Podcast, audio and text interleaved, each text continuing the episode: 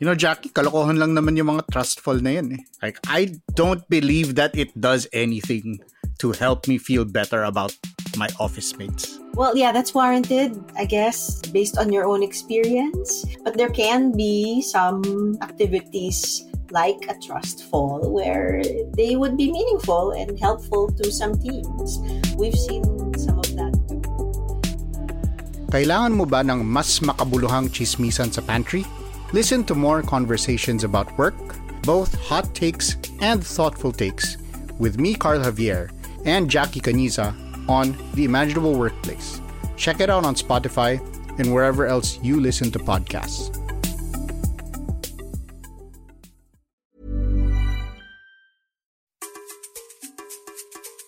Have you ever wondered why the ads you see on social media seem to be getting smarter and more persistent? Like, how did they know what brands you wear or what you were just Googling? They even know your favorite coffee brand. That's because for years, marketers have been collecting your precious data from social media. And what you don't realize is that it's not just the advertisers anymore. Political campaigns are also now mining data to try to win votes.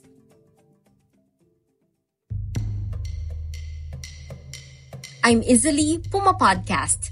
In this episode of Teka Teka, we'll lift the veil on how big data is being used for political gains.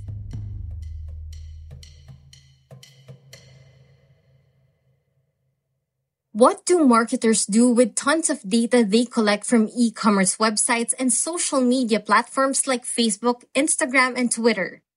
They analyze them for patterns, trends, and insights. This is called data mining. And what politicians have figured out is they can use the same tools to craft specific messages to target you. It was a way to target your message going beyond mainstream media. It became what we call a direct to voter approach. The mm-hmm. data mining happens based on what they want. So people don't even know that, wow, galing naman ni candidate A. Itong mm-hmm. hinahanap ko eh. Nila alam, inaral pala sila. Diba? Inaaral muna ang botante vis-a-vis the candidate. Then the campaign team or the campaign advertising team creates that ad. And it yeah. becomes a powerful tool, not only for elections, but for any policy initiative or advocacy.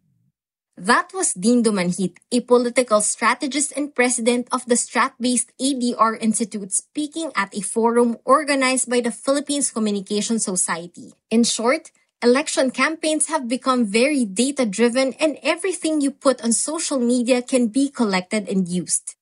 It bears mentioning that Comelec has banned micro-targeting, meaning candidates can only use basic voter criteria like age, gender, and geography to push out their messages. They can't go deeper than that. But experts say many flout this rule. Here's Gemma Mendoza, head of research and strategy at Rappler, on how micro targeting works. It's impossible to really think of elections without thinking of data. Companies know, they know which content was read by whom and when they know when somebody reacted a certain way. Like even the amount of time it takes for that person to react to something, that's something that is collected. So that data is used, diba? I mean, by the companies to trigger responses from people. And generally, it's uh, a response to get you liking more. In 2018, SCL Group, the parent company of data mining firm Cambridge Analytica, claimed it engineered President Rodrigo Duterte's 2016 campaign and helped him win the elections. How? By harvesting the personal data of millions of Facebook users in the Philippines without consent and using it for political advertising. But the Philippines has a data privacy law that protects our information, right? So how come companies can still access our data? Here's Dindo again. So how can we use the data privacy law to regulate these companies? Because it allows consent. But of course, with Facebook, the moment you become a member, I think there's that note there that they own whatever you post there. That people yeah. did not realize that. I think even with YouTube, when you so the mere fact that you wanted to be part of their platform, you gave that consent and you thought it was free, engaging with your friends without realizing that the business side of it is understanding you.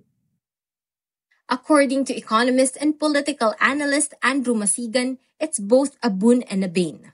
Because it gives us the real picture or a close enough picture of what the sentiments really are out there. No?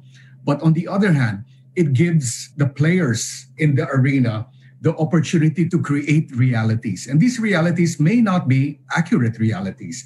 These may be realities based on half truths, based on disinformation, or, or outright lies. No? Fact checking coalition, tsek.ph, that's tsek.ph, found that presidential aspirant Bongbong Marcos is the biggest beneficiary of disinformation. Fake news about the Marcos family and abuses and corruption during martial law were being spewed on Facebook pages, YouTube channels, Twitter, and TikTok accounts. In January, Twitter suspended more than 300 accounts from Marcos supporters for violating its manipulation and spam policy. Speaking of messaging, how well have the top presidential candidates conveyed their platforms and priorities? Here's Andrew again. Candidate Leni has come up last December with her Hanap Buhay sa Lahat, which I think is a very well-crafted uh, socioeconomic plan in that it tackles the core problems of the country in one fell swoop. No? And the core problems, as you know, is poverty, joblessness, hunger, and income inequality. Isko has come up just last month with his 10 point Bilis Kilos plan, which I mm-hmm. think is also very sensible. Okay. Of course, all the plans have pros and cons, no? But yes. about Coast plan is really a spending plan. And uh, my question to Isko's camp is, where the hell are we going to get the money, no? Now that our debt levels are 63% of GDP. So uh, for me, that's a festering question. I like Ping Lacson's approach to his socio-economic plan because he starts off with an internal cleansing. He recognizes that the core problems of the country are, of course, the debt, debt levels, hunger, and unemployment, and he attributes all that to corruption. And from there, he springs off to other strategies. In other words, everything towards a clean and reliable and corrupt-free government is what Ping Lacson is all about. Pacquiao has a very extensive one, 22 points uh, all mother statements, no details, so I can't really comment. No.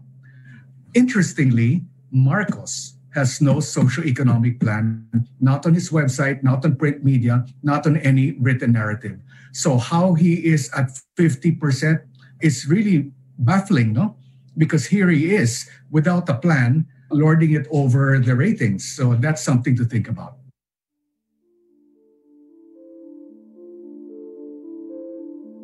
It's often said that the country lacks political maturity. And the worry is that the advent of social media could have set us back even more, given how difficult it is to combat mis and disinformation. So how can we arm ourselves against this? Here's Dindo, Gemma, and Andrew again. Let's find a way to engage people and to stop the spread of disinformation because elections are very important. It shapes our future. It tells us the direction that we want to make informed choices, we need to have reliable sources of information. No? It's really important to be looking at this platform, watching this, these platforms because of their potential impact on the elections. I just want to let the listeners know or be aware that there are puppet masters behind every digital campaign. Be aware that this is an orchestrated effort which have been planned for a long, long period of time. So be judicious and be diligent. Do your homework. Again, I, I refer to the platform. Again, I'm Izzy. This episode was edited by Presh Capistrano and produced by Kat Ventura. Follow Teka Teka and Puma Podcast on Spotify or wherever you listen. Maraming salamat po.